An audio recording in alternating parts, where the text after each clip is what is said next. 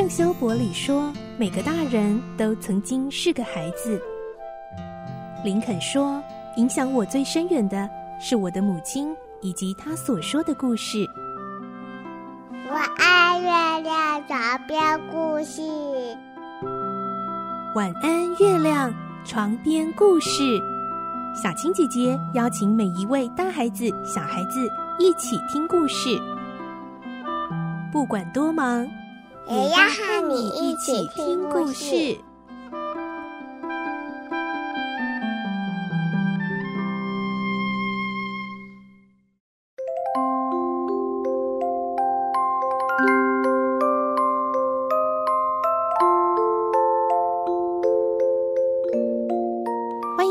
我们一起听故事，我是小青姐姐。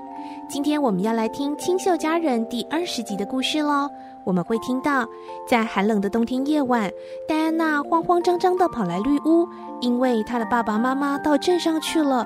可是她的妹妹三岁的小米妮突然生病，而且非常严重。马瑞拉也不在绿屋，只有安妮和老马修赶紧赶过去。安妮小时候曾经当过小保姆，他是不是真的能够帮得上忙呢？来听今天的故事。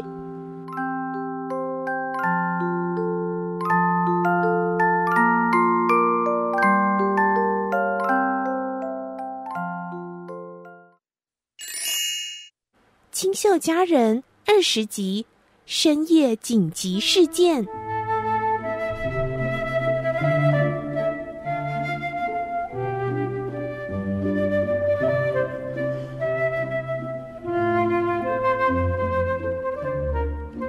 这天夜晚，玛瑞拉出门办事了，在绿屋里，火炉熊熊地燃烧着，玻璃窗上的冰雪结晶闪耀着青白色的光辉。马修坐在沙发上打盹，安妮则靠在桌子旁用功念书。我要赶快把功课念完，这样我才可以看珍借给我的新书。那本书的诱惑力太大了，即使我现在故意背对着它，还是忍不住想去看呢。我想还是先把它锁起来好了。马修，钥匙先给您。除非我功课念完，不然我如果再怎么求你，你都不可以把钥匙给我哦。呃，我现在可以到地下室去拿那个赤褐色的冬苹果吗？你要不要吃呢？马修回答：“啊、好啊，也帮我拿一些啊。”他从来没有吃过这种苹果，但是他知道安妮很喜欢。正当安妮从地下室拿冬苹果上来的时候，突然，厨房的门被打开了，是戴安娜。她慌慌张张的冲了进来，脸色苍白，上气不接下气，紧张的说：“安妮，拜托，快到我家来！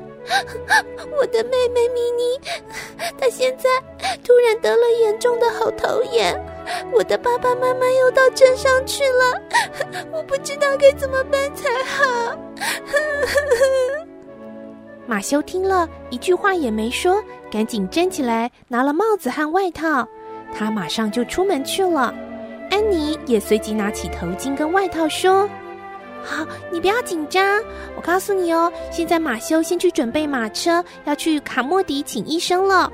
不要哭，我想我大概知道怎么处理喉头炎，我们先走吧。”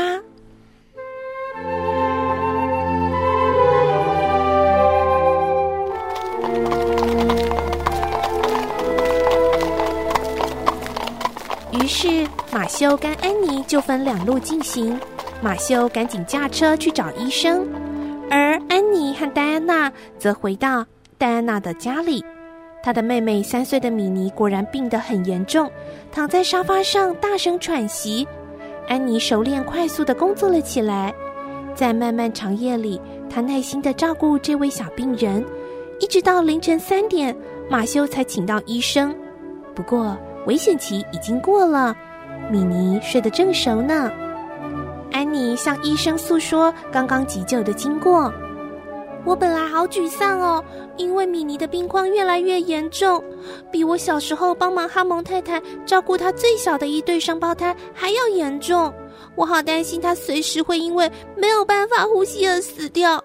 我把药全部喂到她嘴里，我想这是最后剩下的药了。如果还是没用，我也不知道该怎么办。可是我刚刚不敢告诉戴安娜，我怕她担心。还好，三分钟过后，米妮咳出痰，情况才好转。医生，你应该能想象我那种松了一口气的感觉。你知道，有些东西是很难用言语表达的。医生听了安妮诉说急救的经过之后，频频点头。之后，巴利夫妇回家了。医生对他们说：“那个红头发的小女孩啊，真的是非常冷静聪明，他救了你们这个小孩一命呢。如果要是等我到的时候才处理，可能就太迟了。”我还从没看过像这个小女孩年纪这么小却能沉着能干的呢。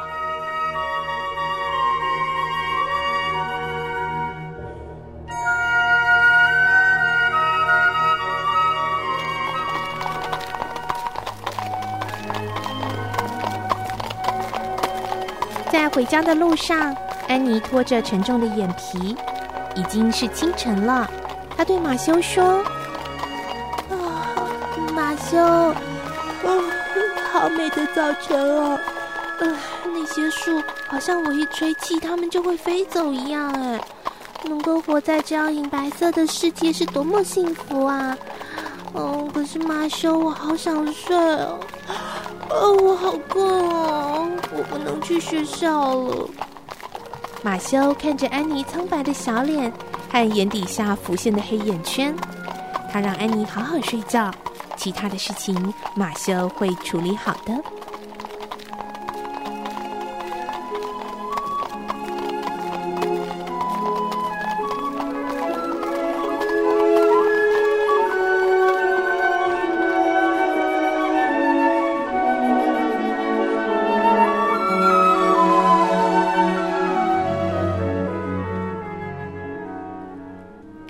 睡得很久，很深沉，一直睡到天空呈现淡淡玫瑰色的下午了。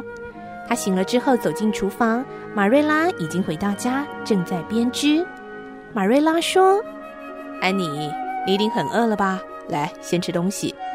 马修已经把昨天夜晚的事都跟我说了，幸好你懂得怎么处理。要是我，我可能还不知道该怎么办呢。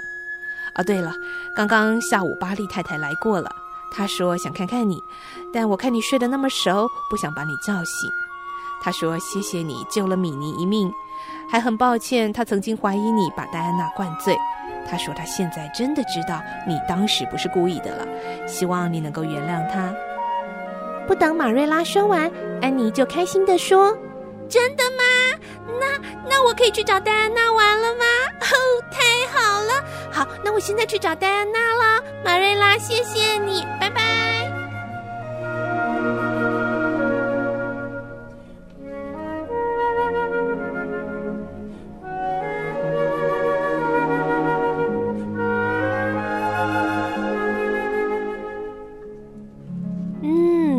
好这一次的深夜紧急事件算是化险为夷喽，也让小青姐姐想到圣经上的一句话：万事都互相效力。我们的安妮小时候呢，其实非常的辛苦，当过小小保姆。不过也因为有这样的经验，所以在这一次寒冷的冬天夜晚，小小的米妮突然生病，我们的安妮才知道要怎么照顾呢。下一集的故事呢，我们会听到，因为安妮呢救了戴安娜的妹妹一命，所以她和戴安娜又可以和好在一起玩喽。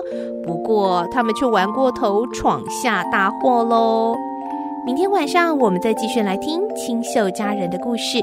祝你有个好梦，晚安，拜拜。